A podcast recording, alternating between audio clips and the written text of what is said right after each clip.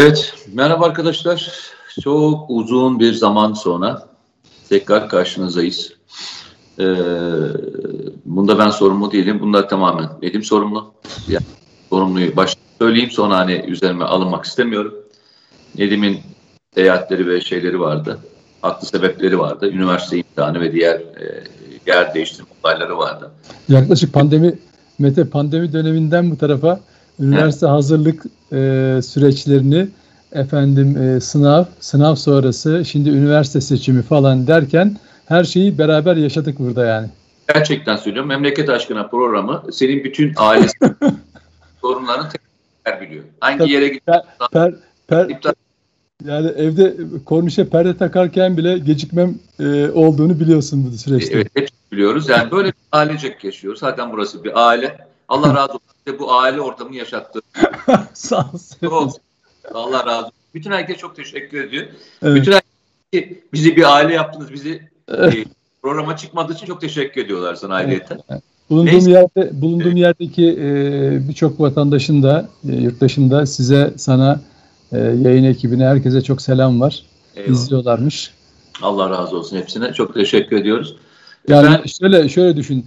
Senden nefret edenler kadar sevenler de var. Merak etme yani. Çok teşekkür ederim. Allah razı olsun. Aynı benim gibi. Çok teşekkürler. Evet arkadaşlar e, bugün ne konuşacağız diye herhalde hiç e, şey söylemeye gerek yok. Yaklaşık e, bir haftayı geçen bir süre içerisinde yaşanan süreci hepimiz biliyoruz.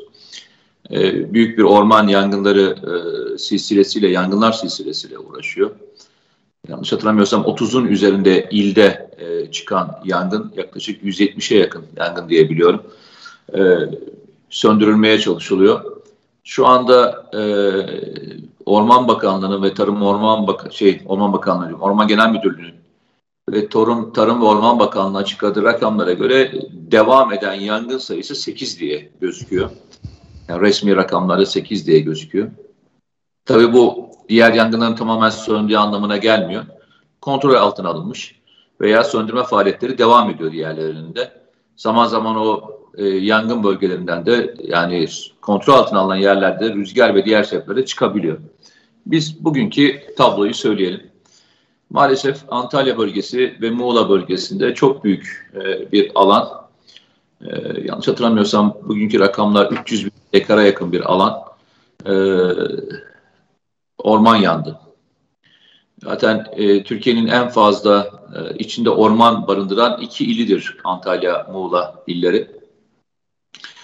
E, bu nedenle çok e, üzgünüz.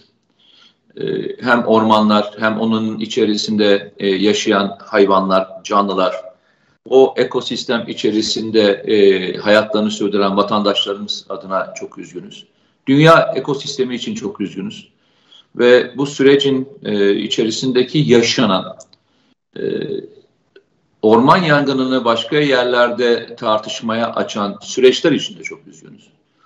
Hani beraber ortak hareket etmemiz gereken, e, beraber sorun bulmamız e, gereken yerde yine e, bölünmüşlüğün her türlü e, olayını yaşadık. Bunları Nedim'le beraber konuşmaya başlayacağız. Nedim'e ben sözü verirken e, Nilüfer, e, Nilgün Bengü ve Şehrazat'la ilgili bir e, dün linç kampanyası yaratıldı. Sen onunla ilgili bir tweet mi attın, yazı mı yazdın? Yazım, yazım hem tweet attım hem yazı e, yazdım. Bugünkü yazım e, bir yandan e, bu sosyal medyada manipülasyon, algı operasyonu ve provokatif paylaşım yapan e, grupları esas alıyordu. Onun altına da buna Buyurun. bağlı olarak o grupların linç ettiği üç e, değerli ismi konu alan bir yazı yazdım aslında. Öncelikle evet, konuşmama başlamadan önce 7 kişi bugüne kadar hayatını kaybetti. İkisi görev şehidi, itfaiyeci olmak üzere. Onlara e, rahmet diliyorum. E, yangın e, tabii çok büyük bir doğal felaketi. E, zarar gören tüm yurttaşlara geçmiş olsun. İnşallah kontrol altına alınanlar, e, yangınlar tamamen söndürülecek. E, sürenler de kontrol altına alınacak ve bu e, bu felaketi de bir şekilde e, atlatacağız. Geride kalacak inşallah. E, ama yazımda yazdığım gibi bu yangın söner ama sosyal medyadaki kundakçıların faaliyeti sönmez. Nitekim bu geçen hafta CNN'deki programda hatırlıyor musun? E, HDP'nin yangınlarla ilgili yaptığı bir açıklamaya e, değinmiştim. Ve orada ilginç bir cümle vardı. Yangın kimden çıkarsa çıksın şeklinde. E, çünkü bu açıklama hani o an için henüz PKK'nın e, affedersiniz piçleri dediğimiz Ateşin Çocukları isimli grup e, henüz olayı üstlenmemişti. Ama HDP'nin açıklamasının içinde yangın kimden çıkarsa çıksın demesi zaten hatırlayacaksın geçen hafta programda bana failler konusunda bir ipucu veriyor demiştim. Nitekim e, o malum terör örgütünün uzantıları bunu kabul ettiler. İlginç olan ne? E, bu konuya hiç değinmeyen hatta mesela işte Can Dündar gibi ya şimdi bu açıklamaya ne gerek vardı? Yangın saraya doğru ilerliyordu işte. Şimdi zamanı mı falan diye. Bundan onlar yararlanacaklar gibi e, böyle garip garip, aciz, artık niyetlerini tam belli ettikleri tweetler atanlar da oldu. Hiç değinmeyen, olayın failleri konusuna hiç değinmeden sürekli devleti suçlayıp algı yaratmaya çalışanlar da oldu. İyi niyetliler var ama asıl e, organize gruplar çok tehlikeli. Çünkü e, insan e, şöyle özellikle Fethullahçı terör örgütü e, yapılanması farklı kimlikler, farklı profil isimleri, resimleri e, arkasına saklanıp sözde sözüm ona muhalifmiş gibi görünüp e, farklı muhalif partilerin kimlikleri altına e, gizlenip e, toplumda bir ayaklanma yaratmaya çalışıyorlar. E, çünkü Türkiye'de e, e, kendilerine göre yaratacakları değişimi ancak böyle sağlayabilirler. Sokağa çıkma. Mesela bazı e, önemli isimler var. E, örneğin işte Muhalefet Partisi açıklama yapıyor. E bu kadar mı? Daha fazlasını yapmayacak mısınız? Daha fazlası yok mu? Bunu söyleyen ahlaksızlar hayatları boyunca sokağa yalnız çıkamazlar. Sokakta en ufak gidip simit dahi alamazlar.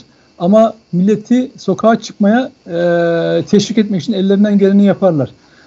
Bu olaylar ortaya çıktığından beri e, kimler bunu manipüle ediyor? Tabii belli bir süre geçmesi gerekiyordu. E, incelemelerin e, e, sonuçlarını al, almak için. E, bu konuyu takip eden birimde tabii Emniyet Müdürlüğü içinde Siber Suçlarla Mücadele Daire Başkanlığı çok etkili bir takip sistemleri var hangi hesabın e, ne tür e, yani nereden kaynaklandığını şeyi dahi biliyorlar. Yani e, bu e, her Türkiye e, Turkey diye bir kampanya başlattılar. Bunu ilk başlatandan e, devamla bütün süreci kimlerin nasıl manipüle ettiğini görüyorlar. Yazık olan şu, Türkiye'de ünlü ünsüz bir sürü sanatçıyım diyen de, gazeteci diyen, kendisine gazeteciyim diyen de bunların kurbanı oluyor bir insanın devleti yetersizliklerinden dolayı eleştirebilir. Ee, içi yanan insanların, evi yanan insanların eleştirmesi çok doğaldır. Bu eleştiriler doğruya doğru götürür insanları, eksiklikleri giderir, e, müdahaleyi hızlandırır. O anda görülemeyen kısımları tamamlanmasını sağlar. Ama bu kampanyaları yürütenlerin amacı bu değil. Bu kampanyaları yürütenlerin amacı Türkiye Cumhuriyeti tıpkı örneğin kısa süre önce İzmir'de yaşanan deprem gibi. Devlet çöktü, devlet bitti. Hiçbir şekilde müdahale edemiyor. İşte yüzlerce kişi şu apartmanın altında, bu apartmanın altında veya işte Suriye'deki seninle çok konuştuk bunu. E, operasyonlar sırasında işte 30 şehit değil 300 şehit falan filan diye pro, toplumu hep provoke etmeye çalışanlar vardı. Ben de bu orman yangınları ile ilgili provokasyonlarda hangi gruplar etkili diye gerçekten merak ettim. Mesela bir e, yurt dışından yapılan bir analizde kimin kimlerin ne yaptığını, nasıl bu işin çoğaltıldığını, Twitter'ın nasıl bu amaçla kullanıldığını anlatan analizler basında bol bol yer aldı. Siber Suçlar Daire Başkanlığı'nın e, yaptığı çalışmada ise bu provokatif ve e, manipülasyon içeren, algı operasyonları içeren e, ve özellikle Twitter başta olmak üzere sosyal medyada gündem belirleyen gruplar e, e, belirlenmiş durumda. Bunların içinde yüzde 32'si FETÖ'cü. Yani bu şu, şu anlaşılmasın. Twitter kullanıcıların yüzde 32 değil, 32'si değil. Bu sosyal medya, kundakçısı dediğim. Yani ormanı yakan PKK'lılar gibi sosyal medyayı yangın yerine çevirmeye çalışan kundakçılardan bahsediyorum. Bunların yüzde 32'si FETÖ'cüler. Şaşırmadı tabii kimse buna. Ee, yüzde 23'ü marjinal sol gruplar. Bunlar zaten belli gruplarla işbirliği içindeler. Yüzde 18'i PKK, %12'si DHKPC. Bir de %15 var genel kullanıcılar. Bunlar da bu grupların peşine takılıp e, yapılan kampanyaları gerçekmiş gibi algı operasyonuna yem oluyorlar. Bunlar da yemlenenler. Dolayısıyla yazımda onu anlatmaya çalıştım. ne tür manipülasyonlar yaptıklarını, insanları nasıl kandırdıklarını, sosyal medyayı yalan aracı olarak kullandıklarını anlatmaya çalıştı.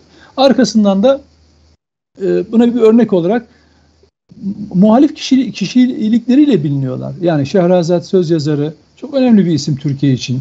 Nilgün Belgin hakeza öyle. Nilüfer'in siyasette hiç bilgisi yoktur hiçbir partiyle. Yaptığı, e, söylediği şarkılar kulaklarımızdadır. Bu insanların AKP'li olmadıkları çok belli. Şu an itibariyle sosyal medya hesaplarına bakın. Bütünüyle hükümeti eleştiren tweetleri vardır, yazıları vardır, görüşleri vardır. Şu an bile onu paylaşıyorlar. Ama bu insanlar yurt dışı kaynaklı operasyonel algı operasyonunun parçası olmayı reddettikleri için yani eleştiri yapacaksan kendi toprakları üzerinde ayağı yere basan vatanseverce eleştiri yapabilirsin. Bu da çok çok normal. Ben de o yüzden yazdım. Dedim ki bu insanların bu insanlar yeri geldiğinde hükümeti de, yeri geldiğinde devleti de hatta bizi de eleştirebilirler, eleştirsinler. Bu onların en e, doğal hakkı çünkü bu, bu ülkede yaşıyorlar ve ayakları yere basan insanlar. Ama siz bugüne kadar yere göğe konulamayan bu insanlar dün itibariyle bir anda affedersiniz aflarına sığınıyorum onların yalaka, yok sarayın sanatçısı, yok AKP'li falan diye anında linç ettiler ve onların kariyerleriyle oynadılar. Bütün 40 yıllık e, meslek hayatlarını, sanat hayatlarını bitirmeye uğraştılar. Bu şunu gösteriyor. Hani Türkiye'de birçok olayda PKK'nın yaptığı birçok olayda e, e, saldırıda nasıl Burada suskun... bir edebilir miyim? Ee, Tabii özür dilerim buyur. Yani şunun için e, bir ekleme yapacağım sonra tabii ki devam et. Hatırlarsan seninle yaptığımız programlarda ben bir şeyden bahsediyorum. Manipülasyonun iki tarafı vardır diyorum. Birincisi e, bir olayı e, farklı bir şekilde başka bir boyuta geçirebilmek. Ama bunun içerisinde çok kuvvetli olan başka bir şey daha vardır.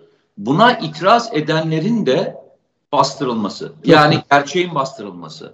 Biz zaman zaman bunu atlıyoruz. Yani nasıl gerçeğin bastırıldığını ihmal ediyoruz. Aslında bu tipik bir üç kişiye yapılan baskı aslında herkesin önündeki infazdır. Yani kimin başına ne geleceğinin gösterilme şeklidir. Gerçeğin Tabii. bastırılması için Tabii. E, aynı DAEŞ'in hani baş kesmesi vardı ya hatırlar. Evet, evet. O evet. korkuyu salmıştı ya. Evet. Bu da e, infazın başka bir şekli. Gerçeğin bastırılması. Kesinlikle. Kesinlikle. Şimdi mesela buna bir örnek bundan birkaç yıl önce yine bir e, PKK e, saldırısı olmuştu. Ee, sanatçı Haluk Levent e, ile bir e, diyalogumuz oldu ve PKK terör örgütünü kınayan bir tweet attı. Hı hı. İnan iki saat sonra silmek zorunda kaldı. İki saat. Yani PKK'nın terör örgütü olmadığını olduğunu olmadığını bilen bilmeyen var mı? Yani herkes herkes bunda mutabık. Bunu Haluk Levent de söylüyor. Ama ben o, o zaman bunu da paylaştım. Yani iki saat de içinde sildirdiler. Şimdi dolayısıyla bu sanatçıların e, itibarsızlaştırmak sözüm ona, yıpratmak amacıyla bunu yaptılar. Nitekim kısmen sonuç almış görünüyorlar. Nilüfer Hanım e, Instagram sayfasından e, bir yanlış anlaşma olduğunu, işte devletin aciz aciz içinde olduğunu, e, yangına e, müdahale edilmesi gerektiğini falan söylüyor. Ama yine de şöyle bir e, tutumu var. Bu hep Türkiye Türkiye kampanyasından katılmamakla birlikte eleştirisine devam ediyor. Bu çok doğal, çok normal. Bu geri adım falan değil.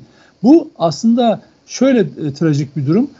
Öylesine markalaşmış, öylesine önemli bir ismin rahatlıkla korkutulup baskı altına alınabildiğini gösteriyor. Oysa yazdığında hiçbir sakınca yoktu. Yani bir insanın görüşü hep belli ki sanatçılara biliyorsun bazı olaylar sırasında sanki tek merkezden belirlenmişçesine bazı paylaşımlar yaptırılıyor. Bir bakıyorsunuz hiç alakasız apolitik bir kişi dahi bir anda o kampanyanın parçası halinde bu gezi olaylarından beri hafızalardadır böyle. Bir anda ortaya çıkıveriyorlar ve paylaşım yapmaya başlıyorlar. Bu şunu bence şunu gösteriyor. Bu insanlara e, bir network üzerinden bu paylaşım konusunda teklifte bulunuluyor, girişimde bulunuluyor ve bunu buna yem buna yem olanlar çıktı, oluyor. Gazeteci kılıklı soytarılar da oldu buna katkı yapan. Ama buna itiraz eden en en ilkelisi şu ana kadar bunu paylaşmayarak ve sessiz kalarak yürüttüler. Ama buna ben böyle bir şey reddediyorum, paylaşmıyorum diyerek hani kendisini de ifade eden tutum aldı bu üç kadın sanatçı. Ama bir anda hemen yok etmeye çalıştılar. Ve ilginç olan şu, bunu bunu yapanlar hani kadın hakları konusunda e, söylemi yere göğe koyamayan oradaki e, o kadın hakları konusunda en hassas olan insanlar. Ya karşınızda bir kadın var. Ben sosyal medyada hani şöyle bir şey var. Ben biliyorum FETÖ'cü olduğunu, sahte fotoğraf kullandığını, e, ki isminin de sahte olduğunu görüyorum. Kimi takip ettiğini, kimler tarafından takip edildiğini, hangi tweetlerine cevaplar verdiğini, araya neler serpiştirdiğini görüyorum ve bir, onun aslında bir kadın olmadığını görüyorum. Ama ona bir kadına cevap verilmeyecek şekilde cevap vermekten kaçınıyorum. En basitini engelliyorum. Çünkü ne de olsa suret olarak bir kadın fotoğrafı koymuş. Ona kullanacağım her kelime bir başka kadını rencide edeceğini. Çünkü o bunu anlamaz. O bunu çözümleyemez. Ama ben çözümlüyorum. Yapabildiğim tek şey var. O da engellemek. Ama bakıyorsun demokrasi, insan hakları, kadın hakları diye ağzından düşürmeyenler bir anda bunları linç ettiler ve kötü olan şu görünürde bu hakları savunanlar hiçbirisi de çıkıp bir dakika arkadaşlar siz e, linç ettiğiniz insanlar bu ülkede e, karakterleri bilinen, kişilikleri bilinen, bugüne kadar siyasetle ilgili e, herhangi bir tutum almamışlar, bir partiye e, yakın durmamışlar ama ülkeyle ilgili endişelerini, e, eleştirilerini hep paylaşmışlar. Nasıl linç edersiniz diyen sağduyulu bir sanatçı kesimi de çıkmadı. Onların dernekleri, örgütleri de çıkmadı. Çok yazık değil mi? Bu kadar yalnız bırakılır mı? Ve dediğin gibi onlar bastırıldı. İki kişi çok net duruşunu devam ettiriyor. Hani Nilüfer Hanım'ınkinde ben gelip adım olarak görmüyorum ama korkusunu ve endişesini anlıyorum. Nereden anlıyorum? Şundan anlıyorum. Ben e, yine bu Kaz Dağları meselesinde sonra yine PKK'ların e, yaktığı ormanlarla ilgili bir konu gündeme geldiğinde birkaç yıl önce sanatçıların duyarsızlığı üzerine bir yazı yazmıştım. Çünkü bu sanatçı takımı dediğiniz kişilerin müşterileri, bakın müşterileri genelde bu kesimlerden oluşuyor. Dolayısıyla eğer onları kızdıracak bir söz söylerse konserde bile satamazlar. Kitaplarını okumazlar. Müziklerini dinlemezler. Ve onları bir anlamda silerler. Bunun örnekleri var. Yani herhangi bir sanatçı Türk bayrağıyla fotoğrafı çıksın milliyetçi, ırkçı diye yaftalanır. Veya ülkesiyle ilgili vatanseverce bir mesaj atsın son örnekte olduğu gibi hemen e, işte yalaka, yandaş falan diye etiketlenir. O yüzden mesleki hayatları da bitebilir. Ve bakıyorsun sanatçıyım diye işte Kaz Dağları ile ilgili yere göğe koyamayanlar bu e, Kaz Dağları meselesinde e, öne çıkanlar PKK'nın üstlendiği bu yangınlarla ilgili tek ses söylemiyorlar. Devleti dibine kadar eleştirin. Yetersiz deyin, şunu deyin, bunu deyin. Bu söndürmeyle ilgili kısım. Ya, e, ormanları yakanlarla ilgili ne diyeceksiniz? Ormanları yakanların siyasi uzantıları ile ilgili ne diyeceksiniz?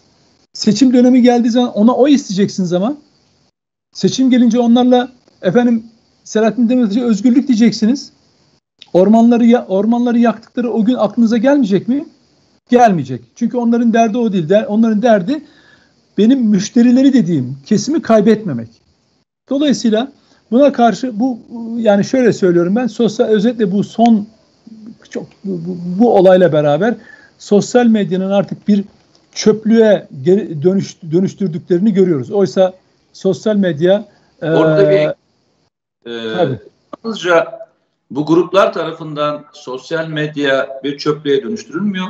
Kontrollü bir şekilde buna itiraz eden sesler de bastırılıyor bu sosyal medyada. Tabii, tabii. Yani Twitter, YouTube, Facebook gibi hesaplar bunun tabii. aleyhinde herhangi bir paylaşımda bulunduğunda tabii. genel yayın ilkelerine uymadığı için ya askıya alınıyor ya da o evet. video yayınlanmıyor. Yani tabii. bu süreçte de gördük.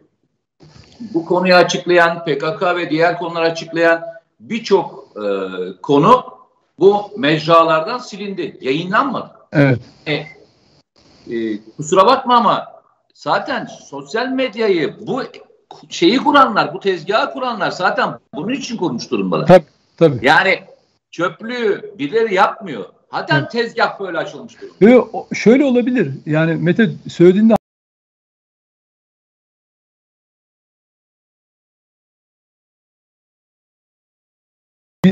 45. 46. başkan mı ne e, Trump Trump'ın sosyal medya hesaplarını bir şirket şirketler oturdular e, süresiz kapatacaklarını söylediler ve kapattılar. Yani nasıl kullandıklarını, operasyon olarak nasıl kullandıklarını görüyoruz. Birleşik Arap Emirlikleri'nden nasıl kullanıldığını, Avrupa'dan, Amerika'dan nasıl kullanıldığını biz görüyoruz. Ben şunu söylüyorum. Önünüze böyle bir araç gelebilir. Yani sosyal medya bir iletişim imkanı, fikir e, özgürlüğü, her türlü tartışmanın yapılabileceği ve insanları besleyen bir tartışma platformu olabilir. Bu kişiye de bağlı. Yani önüme önüme benim böyle bir mecra geldi diye ben oturup illa algı operasyonlarının parçası olmak değilim. Otururum, dinlerim, kendim analiz yaparım, sonuç çıkartırım ve onu insanlarla paylaşabilirim. Ama öyle olmuyor. Öyle olmuyor ve bu e, anlaşıldı ki bu bir çöplüğe dönüştü ve bu çöplüğü temizlemek devletin görevi. Şimdi ben dün yine bu konuyla ilgili görüşmeler yaparken e, bir hukukçuyla konuştuğumda Fransa ve Almanya'daki yasa değişikliklerinden bahsettiler. Sosyal medya düzenlemelerinden. Yani mesela terör propagandası, toplum kaos yaratma veya cinsel içerikli e, paylaşımlar yapanlara bir saat içinde silme zorunluluğu getiriyor. Silmez iseniz 125 bin euro para cezası, 125 bin euro para cezası. Eğer bu kurumsal kimlik altında yapılıyorsa 1 milyon euro para cezası. Ben dedim ki yani böyle bir yasa Türkiye'de çıkarmak çok zor. Niye? E, bu muhalefet partileriyle çok zor. Çünkü maalesef kendileri de hakaretin kurbanı oluyorlar. Gün geliyor iftiranın kurbanı, algının, manipülasyonun kurbanı oluyorlar. Ama oturup sosyal medyada düzenleme konusunda en ufak adım atıldığında vay fikir özgürlüğü, ifade özgürlüğü falan diyorlar. Bunun ifade özgürlüğü bilgisi yok.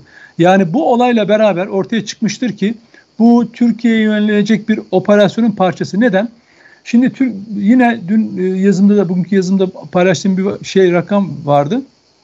Türkiye TikTok e, ne diyoruz ona kullanıcıları arasında dünya üçüncüsüymüş. Hocam birincisi Hindistan, ikincisi Amerika, üçüncüsü Türkiye. Avrupa Birliği ülkelerinde ortalama sosyal medya kullanımı yüzde otuz iken Türkiye'de yüzde yetmişe çıkıyor. Yani toplumun yüzde yetmiş oranında buralardan etkilendiği, bilgilendiği, etkileştiği bir ortam. Dolayısıyla buraları otomatik olarak her türlü algı operasyonu yapacak kaynağın dikkatini çekiyor. Yani siz televizyonla, gazeteyle ulaşamadığınız kişilere sosyal medya üzerinden her yalanı inandırabiliyorsunuz. Ve ben sohbetlerimin önemli bir kısmı, yarısından fazlası sosyal medyada önüne gelmiş yalanları cevaplamakla geçiyor. Ya o şöyleymiş diyorsun diyor. Ya diyorum ki öyle değil düzeltildi o diyorum. Veya diyorum o tweet silindi diyorum. Ya da bununla ilgili yalanlama gel diyorum. O kısmını ilgilenmiyor. O diyor ki ha öyle değilmiş şöyleymiş falan diyor. Yani orada gördüğüyle etkileniyor ve bundan bir sonuç çıkarıyor. Ülkesiyle ilgili olumlu olumsuz bir düşünceye kapılıyor. Dolayısıyla sosyal medya yasasının benim bizim çok baştan beri söylediğimiz bu etki ajanlarının mutlaka kontrol altına alınması gerekiyor. Yani bakın biz gazetede çalışıyoruz. İşte Süper Haber internet üzerinden yayın yapıyor. Mesela Süper biz e, e, Süper Haber icabında herhangi bir yasa ihlali karşısında yaptırımla karşı karşıya kalabiliyor. Para cezasına karşı karşıya kalabiliyor. Yine gazete olarak biz örneğin bir hata yaparsak dava açılıyor. Tekzip yayınlıyoruz. Bazen ceza alabiliriz. Yani işte örneğin şeyi aşarsak ifade özgürlüğü sınırlarını aştığımız zaman değil mi? Televizyonlar öyle rütük kontrolüne yani bir yasaya bağlı, ceza yasasına bağlı, her türlü yasaya bağlı. Peki sosyal medya neye bağlı? Hiçbir şeye bağlı değil. Amerika'ya bağlı. Onlar ne isterse, onların etki ajanları ne isterse oluyor. Böyle bir alan, bakın böyle bir alanı Avrupa Birliği ülkeleri boş bırakmıyorlar. Sosyal medya konusunda Almanya ve Fransa örnekleri yasalarını mutlaka çevirisi yapıp insanlarla paylaşılmalı. Avrupa ülkelerinden bak Avrupa ülkeleri yüzde otuz oranında kullanıcı olduğu halde Mete bu yasaları çıkartıyor. Niye? Toplumu çok rahatlıkla ifade edebiliyorlar. Yani olmayan bir olayı varmış gibi sizin işte diyelim ki 10 kilometre ilerinizdeki bir mahallede yangın varmış gibi, ayaklama varmış gibi ortaya çıkıp insanları kaosa itebilirler ve bunu devlet Fransa devleti görüyor. Almanya devleti görüyor. Çocuklara ilişkin suçlar konusunda bunları görüyorlar ve ağır yaptırımlar koyuyorlar. Herkesin kendine çeki düzen vermesi gerekiyor. Ama Türkiye öyle değil. Türkiye bakıyorsunuz işte son Help Turkey diye e, şeyin e, mesajın 2 milyon civarındaki e, tutarı Amerika'dan atılmış %25 oranında. Yani 500 bin civarında tweet oradan yollanmış. Zaten başlangıçta oralardan geliyor. Nasıl nasıl oluyor bu? Amerika'da kimler yaşıyor? Afrika ülkelerinde, e, Türk Türkiye Cumhuriyetlerde kimler yaşıyor? Fethullahçı terör örgütü. Deminden verdiğim rakamlar onu teyit ediyor. Şimdi diyorlar ki işte efendim 500 bin kişi Amerika'da Amerika dün mesela Hakan Bayrakçı televizyonda izliyorum. 500 bin Amerikalı mı bunu attı falan filan. Ya kardeşim Fethullahçı terör örgütünün sosyal medya stratejisini ben Şeytanın Kara Kutusu kitabında yazdım.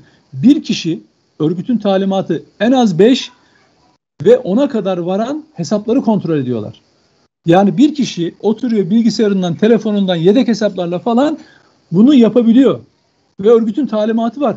Ve öyle ilginç ki AKP'li, MHP'li, CHP'li, İP'li her türlü kimlik adı altında bunu gerçekleştiriyorlar. O tweetler öyle geliyor. Aynı tweet'i zaten ne diyor? Retweet ederek şey yapamıyorsunuz. Çoğaltmamışlar. Kopyala yapıştır. Sırrı ne? Retweet bak bugün bir herhangi bir konuyu retweet et. Twitter sana bir kere retweet hakkı veriyor. Onu dolayısıyla onu çoğaltamıyorsun. Ama aynı mesajı alıyorsun 10 defa kopyala yapıştır, kopyala yapıştır, kopya hiçbir engel yok. Yani o var yani Help Turkey diye başlığını al, e, altına o görseli de koy, kopyala yapıştır. 10 defa, 20 defa. O zaman sayı 500 bin kişiye e, çıkmıyor. Bunu 20-30 bin kişiyle, 50 bin kişiyle ki bu rakamlar fazla çok rahatlıkla yapabilirsiniz. Nitekim bu konuda inceleme yapan e, bir uzman var yabancı. Onun paylaştığı e, görsellere bakın. İçinde FETÖ'cü Bülent Keneş bile var. Yani ama üzerine başka bir şey yazmış ama o e, şey kol e, nasıldı? Bir görseli vardı ya onun Help Turkey'in. Evet evet evet. Neydi onu şey yapamadım şimdi toparlayamadım. Onu paylaşmış üstüne başka bir şey yapmış. Ama o görseli paylaşmış. İşte mesela bu etkileşim. Onu takip eden yüzlerce binlerce hesap var. Onlar da etkileşiyorlar. Bir de şu var. Sizin Amerika e, diye gördüğünüz şey e, tünelleme yöntemiyle VPN'lerle falan başka bir alana kaydırılabiliyor. Yani siz buradan atıyorsunuz ama oradan atmış gibi görünebiliyorsunuz. Bugün dijital sistemler buna uygun. Dolayısıyla bunlara çok dikkat etmek gerekiyor ve asıl uyarı tabii vatandaşa. Şimdi bu sosyal medyayı kullanırken yazımı öyle bitirdim. Yem olmayın. Yani terör örgütlerinin yemi olmayın. Bu alan bu alan ondan at koşturduğu bir alan. Yani çünkü jandarma personeli vardı yangınlarla ilgili. Ne diyor? Çok güzel söyledi ki bak bu WhatsApp gruplarında yaptıklarınız takip ediliyor. Çünkü şöyle en azından şöyle takip ediliyor. Zannediyor ki WhatsApp gruplarında herkes birbirini ekliyor. İçinde bu işte gözlemci olan güvenlik unsurlarının yok olduğunu zannediyor. Devletin teknik imkanlarının WhatsApp gruplarını izlemeye yetmeyeceğini falan zannediyor. Oturuyor yazıyor çiziyor. Ondan sonra Vay ben öyle yapmadım, böyle yapmadım. Amcam yazmış, dayım yazmış falan filan diyor. Dolayısıyla ben şunu söylüyorum yurttaşlara. Sosyal medya kullanımı ifade özgürlüğü gibi başkasının özgürlüğünü kısıtlamak, onu baskılamak ve hakaret etmek için değildir. Sosyal medya düzgün kullanılırsa çok yararlı olan, acil durumlarda da hayat kurtaran bir alandır.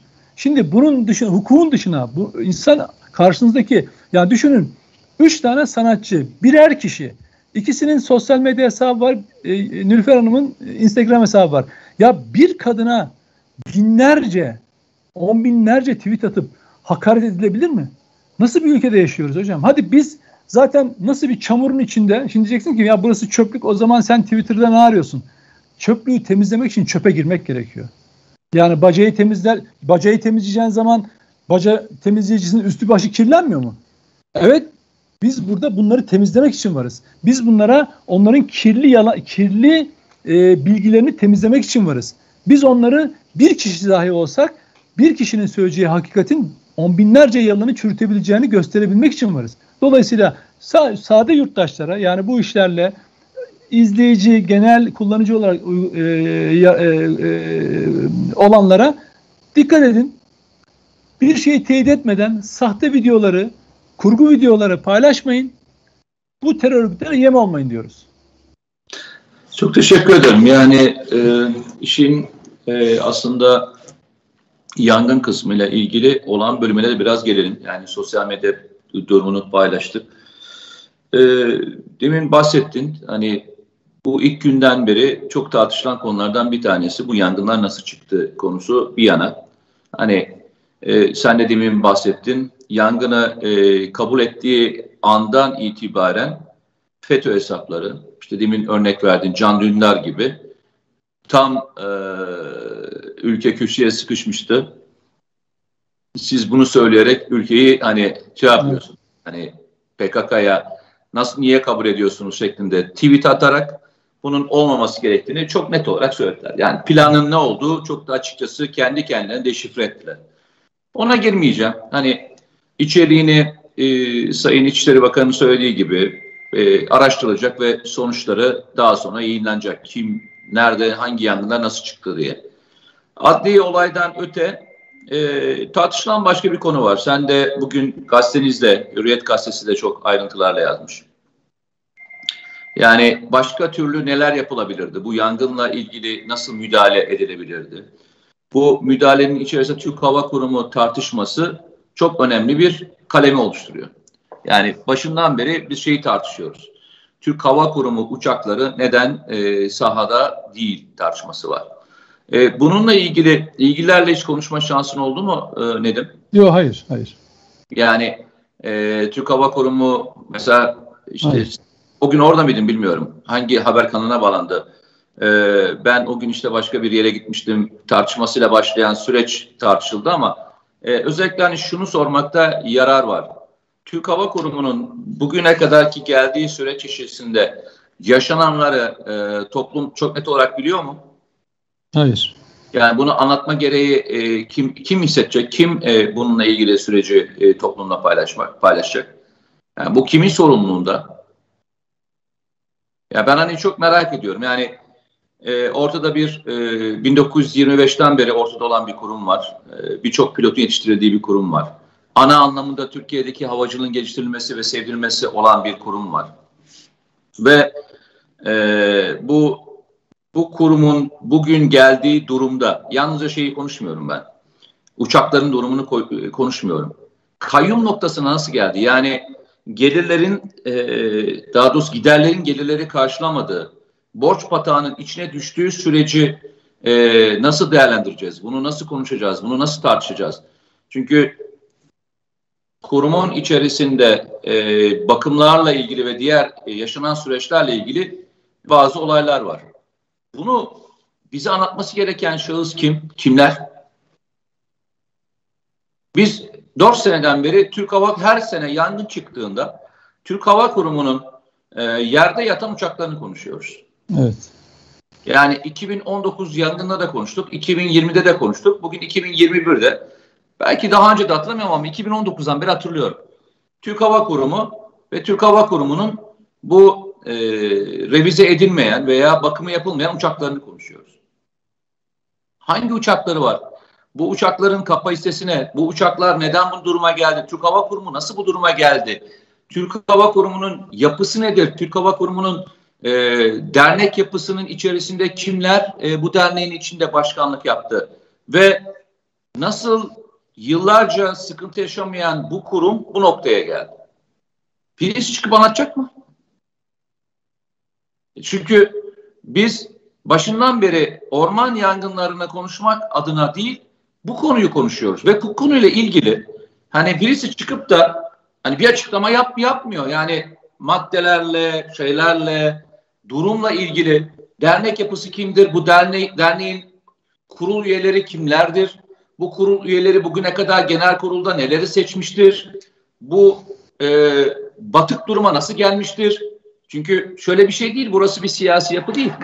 Benim bildiğim kadarıyla kuvvet komutanlarında olduğu, her e, kurumdan da insanların olduğu, askeriyeden, e, silahlı kuvvetlerin işinden de insanların olduğu, çoğunlukla bugüne kadar e, hava kuvvetli kökenlerinin seçildiği bir e, şeyden bahsediyoruz. Hani e, yapıdan bahsediyoruz. Ne oldu da bu duruma gelindi? Bu tartışma bence orman yangınları kadar önemli bir konu gerçekten önemli bir konu olduğunu düşünüyorum. İkinci konu benim çok önem verdiğim şeylerden bir tanesi. Bu olaylar yaşanırken yani bu kadar büyüklükte orman yangınları yaşanırken orman yangınlarına müdahale eden e, çok değerli Orman Genel Müdürlüğü'nün çalışanları, e, can siparhane e, çalışan gönüllüler, e, bu işte e, yer alan helikopter pilotları, uçak pilotları ve diğerleri varken ve e, ellerinden gelen mücadeleyi Azerbaycan, Ukrayna gibi ülkelerden, dost ülkelerden gelen insanlar varken neden e, yalnızca bunların bütün çalışmalarının pas geçilip e, bir e, ülkeden gelen e, bir grubun yaptığı çalışmanın övüldüğünü, özellikle Avrupa Birliği'nden gelen insanların övüldüğünü bana bir anlatabilir misin? Biliyor musun sebebini bunun? Hayır. He? Bilmiyorsun değil mi? Ya ben e, gerçekten hani bu sürecin içerisinde e, demin sen çok e, net olarak anlattın, şey olarak anlattın. Hesapların niteliğini, başka türlü şeyler anlattın. Ben de aynı şeyi söyleyeceğim. Ya arkadaşlar tamam siyaset yapın, siyaset olarak, muhalefet olarak yapın. Hatta kendi içinizde yapın, kendi içinizde e, bunları tartışın. Hatta bunu sosyal medyadan da yapın. Bunlara da şey diyecek halimiz yok. O sizin kendi tercihiniz. İyi de insanların alın terini, terini niye yok sayıyorsunuz? Yani sahada mücadele eden o üzerlerindeki kıyafetlerle yerlerde yatanları, o e, geri dönmeyen itfaiyecileri, o o kadar sıcağın içerisinde çalışan gönülleri, bir tane Manavgat'taydı galiba e, hayatını kaybeden bir genç arkadaşımız vardı. Manavgat'ta değil mi? Evet. Orada çalışan binlerce gönüllü insanı ve bu gön gönüllü insanların emeklerini hangi akılla, hangi vicdanla yok sayıyorsunuz arkadaşlar ya? Ya biriniz biriniz çıkın anlatın ya. Gerçekten anlatın yani. Hani deyin ki e, ya arkadaşlar bunların hiçbiri başaramadı. Bunu da söyleyin e, yüreklilikle. Ama bir tane ülkeden gelen iki tane helikopter Türkiye'deki bütün yangınları söndürdü. Hem de 24 saatte. Peki öbürleri ne yaptı? Öbürleri sırt üstü yatmış mıydı? Yani bu tweet'i hangi şeyle niyetle attığınızı bir açıklayın ya. Birisi açıklasın ya. Hani dersiniz ki ben kardeşim İspanyolları çok seviyorum. Çok çok da onlara karşı sempatim var. Yani onların gelmesinden mutluluk duyuyorum. Yani benim e, Azerbaycanlı kardeşlerimi sevdiğim gibi. Onlardan yardım geldi mi çok daha mutlu oluyorum. Kardeş bir ülkeden geldiği için. Bunu bu yaptıkları da benim için çok daha değerli olabilir. Diyelim ki Azerbaycanlı kardeşlerimiz geldi bize katkı sunuyorlar. İyi de şu laf biraz ağır olmaz mı? Azerbaycan'dan gelen ekip bütün yangınları söndürdü mü? Yani bak bu sempatiyi bile açıklamıyor. Ya bu sempatiyi bile açıklamıyor Nedim.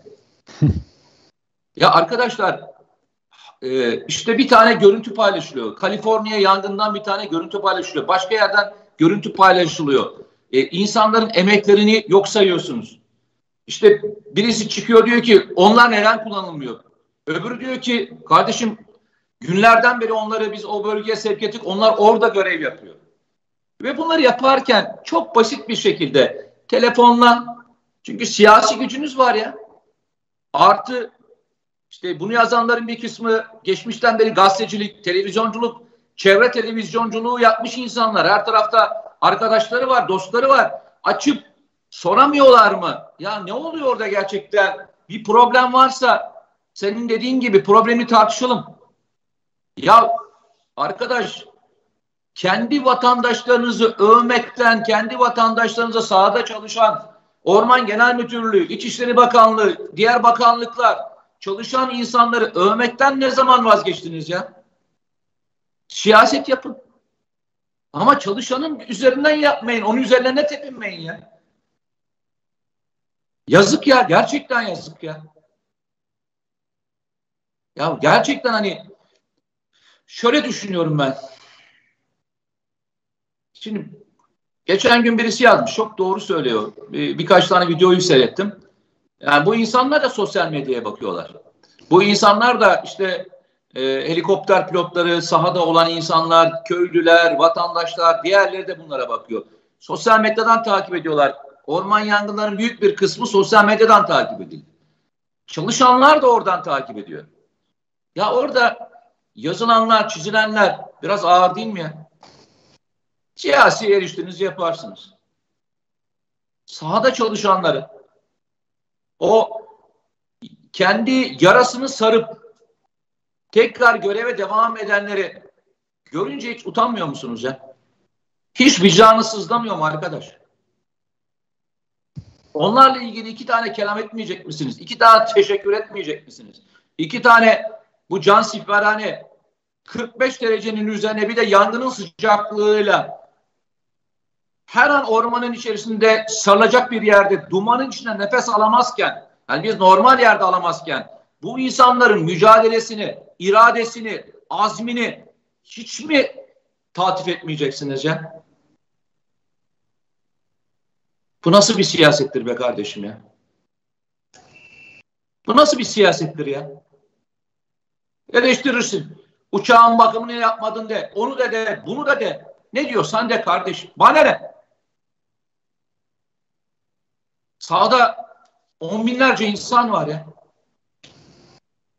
Ve inan sana şunu söylüyorum. Çatışmaya girmekten çok daha tehlikelidir orman yangını. Sonunda çatışmada önünde bir hedef vardır. Orman yangında her an etrafını çevirebilir. Kaçacak hiçbir yerin kalmaz. Ve bütün insanlar için yanmak ayrı bir kabustur yani.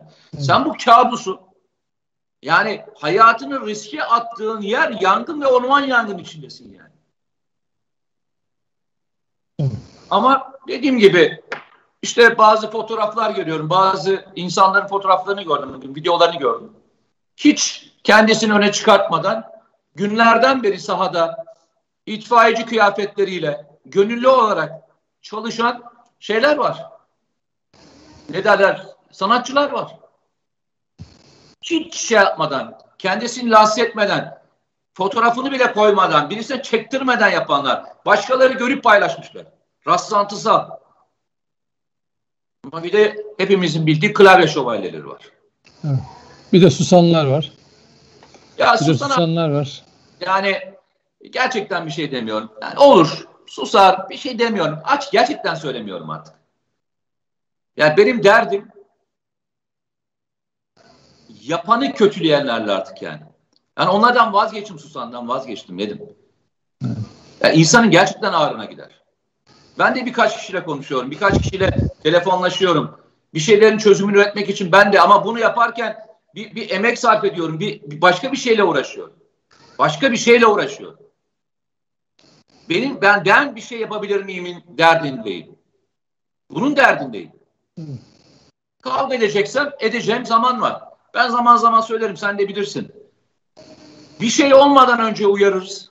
Benim benim hayat boyunca felsefem bu oldu. Bir şey olmadan önce uyarırım kardeşim. Ve uyarım çok ağır olur. Ama sorun yaşanırken ağır eleştirme yapmam kardeşim. O sırada çözüm üretmeye çalışırım. O sorunu çözmeye çalışırım. Evet. Bu sorun bugün yeşil vatan. Bugün adam dövme zamanı değil. Ben bugün yapacağım şey ben bunu nasıl çözebilirim? Bu yarayı nasıl sarabilirim? Üzerine tuz dökerek yapacağım bir şey değil. Bu yarayı nasıl sarabilirim? Bak bu bitsin. Bu süreç bir bitsin. Yangın bitsin ondan sonra da oturur eleştirimi yaparım. Yani ne olmalıydı, ne yapılmalıydı tartışırım. Ya şu anda yangın ortasındasınız ya. Karşısına geçip sigara yakıp seyretmenin şeyi mi? Zamanı mı? Evet. Ya da ya da PKK'lılar üstlenince ne gerek vardı bunu üstlenmeye şimdi? Tam da saray yanıyordu. Yangın oraya doğru ilerliyordu. Dedim korkunç. Ya, korkunç bir şey ya. Yani korkunç bir insan ne hale bak, geliyor ya. Söylemekten de bak işin ilginç tarafı ne biliyor musun? Bunu söylerken, yazarken de çekinmiyor. Farkında mısın? Tabii tabii. Yani asıl onun söyleme bunu şeyde yapmıyor. Bir WhatsApp mesajı falan değil bu. Değil tabii. Bu bir Twitter mesajı. Tabii. Diyor ki PKK'ya sen ne yaptın kardeşim diyor ya. Tabii. Niye yaktın demiyor bak. Tabii tabii. Bu ormanları falan niye yaktın demiyor. Tabii. Tam diyor köşeye sıkıştırmıştık kardeşim. Sen niye çıktın ortaya diyor. Tabii tabii. Ve bunu bak bu bu topluma söylüyor. Bu evet. mesajların yayınlanacağını biliyor ve bu toplumun içerisinde bunun tepkisine olmayacağını biliyor. Evet. Ya gerçekten bu en korkulması gereken konu biliyor musun? Tabii şöyle bu bu bu işlerin şeyi art yani şöyle ee, böyle sosyal medyada orada burada bazı konuları uzun süre anlatmaya çalıştık son 4-5 yılda. Her yönüyle terörle ilgili FETÖ'yle ilgili falan. Ee, hani seninle de özel yani sohbetlerimizde falan da. Artık e, o nezaket devri bitti. Bunlara karşı, bu tiplere karşı kesinlikle ve kesinlikle yangınla mücadele eder gibi itfaiyecilerin yangınla mücadele etmesi gibi hekimlerin, doktorların, sağlık çalışanlarının koronavirüsü mücadele etmesi gibi terör polislerin, jandarmanın, askerin, TSK'nın teröristlerle mücadele etmesi gibi sosyal medyadaki bu kundakçılara karşı da çok daha ağır dille ve ağır yaptırımla mücadele etmemiz gerekiyor. Çok ağır hem de. Yani bak mesela e, benim bu yazdığım yazıyla ilgili yapılan e, negatif yorumları falan da zaten FETÖ'cünün en büyük özelliği beni takip etmeleri falan. E, bakıyorsun saçma sapan hesap isimleri. Kız resmi, genç kız resmi, genç erkek resmi, kulüp bilmem ne. Saçma sapan hesap uzantıları. Belli yani hiç tweetleri yok. Zaten son belli ki bir hazırlık yapılmış bu işler için ve bu devam edecek. Takipçi sayısı 20'yi geçmeyen hatta 2, 3, 5 ki nitekim Help Turkey e, paylaşımını da başlatanlar da hep bu dönemde açılmış hesaplar, sahte hesaplar bir mücadeleye girmişler.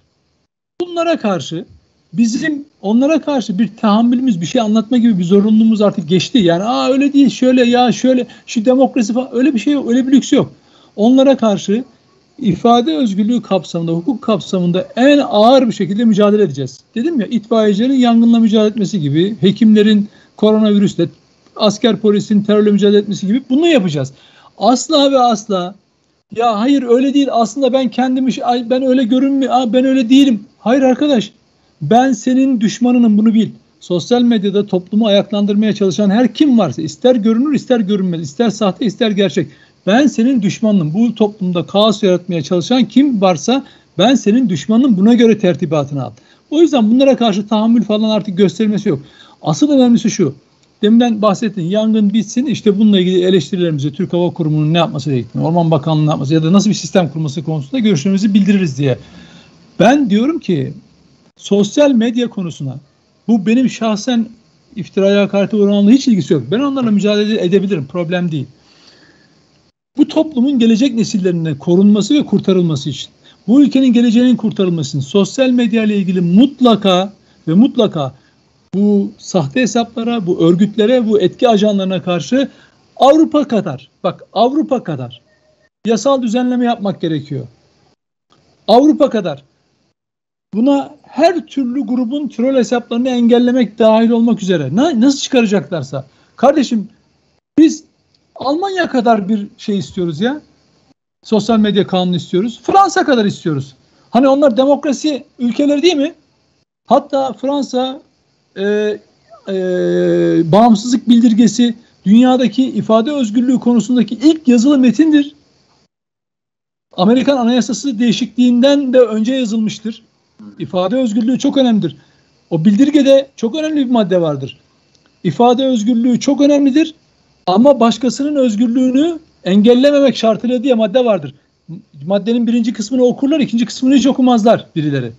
İfade özgürlüğü engellenemez. Ama başkasının hakkını ihlal etmediğin sürece diye orada madde vardır. Şimdi Fransızlar gelmişler bak bu günümüzde yani her türlü Türkiye ve İslam'a karşı da çok büyük hakaret etmelerine rağmen kendi şeyde sosyal medyada kendi toplumsal sağlıklarını, ruh sağlığını, toplum güvenliğini korumak için yasa çıkarmışlar ağır yaptırımlar koyuyorlar. Şimdi Türkiye'de bunu yapmak lazım. Asla ve asla bak hocam şöyle bir şey olabilir mi? Aa, İngiliz lisansı e, Suudi Arabistan parası ve Rus parasıyla Türkçe yayın yapan algı operasyonu site. Almanya sermayesiyle Türkçe yayın yapan site. Amerika'dan fon alıp Türkiye'de dezenformasyon yapan etki ajanlığı site. Geçtim sosyal medyaları falan. Ya böyle bir ülke olabilir mi? Bunlar yani Hürriyet gazetesinde çalışıyorum. Bin tane yasal sorumluluklarım var. Gazetenin künyesi var. Herhangi bir kelimeyi bile tartarak hukukçular okuyarak ondan sonra girer. Yine buna rağmen davalar açılır, hesap veririz Türk yargısı önünde. Ama o alan tamamen şey olmuş. Sadece ve sadece açabildiğin tek dava Oradan sana hakaret edilirse bir hakaret davası açıyorsun. E, yargıdaki kripto e, hakim savcılar da zaten onları öyle güzel aklıyorlar ki sen yediğin hakaretle kalıyorsun. Sadece sen değil.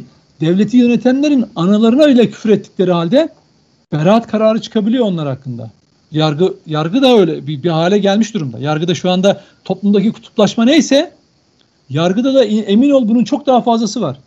Hem de 15 Temmuz'da 10, 14 bin civarında olan yargıç hakim sayısı 8 bine düşmüştü. Bunun 3 katı 23 bin 24 bine yakın hakim savcı sayısına ulaşıldı. Hem de 15 Temmuz'dan sonra alınan hakim savcılarda dahi bu etkiyi göreceksin. Verdikleri kararlara bak. İçinde kriptolar, ne, ne unsurlar, hangi görüşler, hangi dernekler, hangi gruplar içinde öbekleşmiş, kim neye çalışıyor göreceksin. Şimdi dolayısıyla buna ilişkin çok net Avrupa ve Fransa'da olan yasalar kadar yasa çıkarmak gerekiyor. Bunların tercümesini yapacaksın. Değil mi? Hani her yerde işte Almanya bize habire zorlamada bulunuyor işte siz ifade özgürlüğü falan. Tamam kardeş biz yasamızı sizin söylediğiniz noktaya getiriyoruz. Bak bakalım terör propagandasını e, terör örgütlerinin herhangi bir şekilde propagandası sizde ne kadar yaptırımı varsa, teşviki varsa biz de o kadar yapacağız demek bence yeterli olacaktır. Eyvallah. Arkadaşlar e, yani bizim nacizane tavsiyemiz yangın söndürmesi için elimizden gelen ne kadar büyük gayret varsa yapmak. E, bu gayreti yapanların arkasında durmak, e, yalan ve e, işte manipülasyon haberleri elimizden geldiği kadar açık etmek. Daha sonra da bu yara nasıl onarılır? Yani e, bu ormanlar tekrar yerine nasıl e, getirilir? E, yanan ve e, zarar gören vatandaşlarımız nasıl ayağa kaldırılır? Yani onların e, maddi e, durumu nasıl eski haline getirilir? Ve daha sonra da bunların yaşanmaması için ne yapabiliriz tartışacağız. Ama ama böyle bir ortam inşallah olursa diyelim. Şunu yani, ben şunu da söyleyeyim son Mete. Sosyal medyada estirilen böyle rüzgar, işte fırtına 24 saati geçmiyor artık farkındaysan. Önden önce iki gün falan sürüyordu. Beyhude. Bak bunu yapanlara ben sesleniyorum. Ne yaparsanız yapın beyhude. Türkiye kendi hukuk çizgisinden bir yere ayrılmaz. Hangi algı operasyonu yaparsanız yapın. inanın beyhude.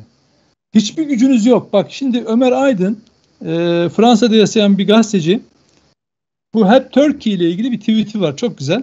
Sosyal medya sürüsünü dünya çapında bir uzmanla konuştum.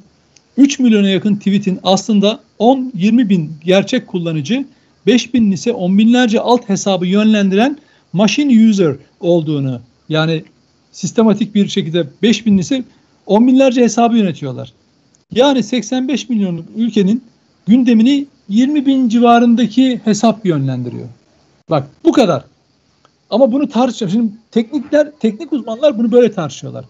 Biz zannediyoruz ki bütün dünya üstümüze geliyor işte Türkiye'ye müdahale edecekler. Arkadaşlar yok öyle bir şey.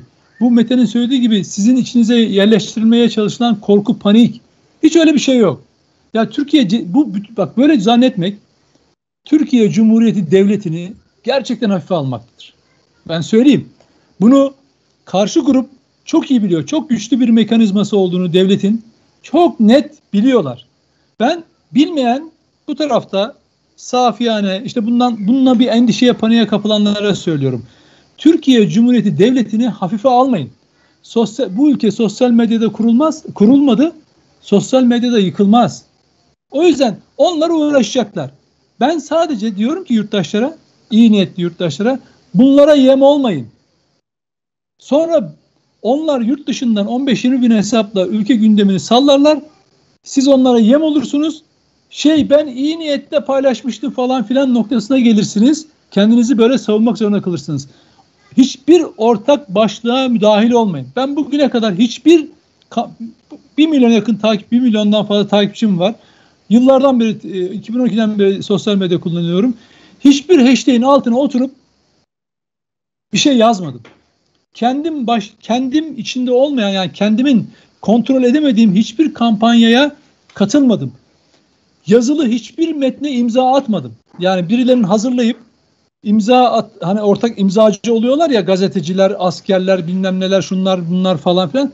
Hiçbir yere imza atmadım. Hep kendim düşündüm. Kendim yazdım. Olumlusunu, olumsuzunu kendim üstlendim. Eyvallah. O yüzden yurttaşlara diyorum ki bunlara yem olmayın.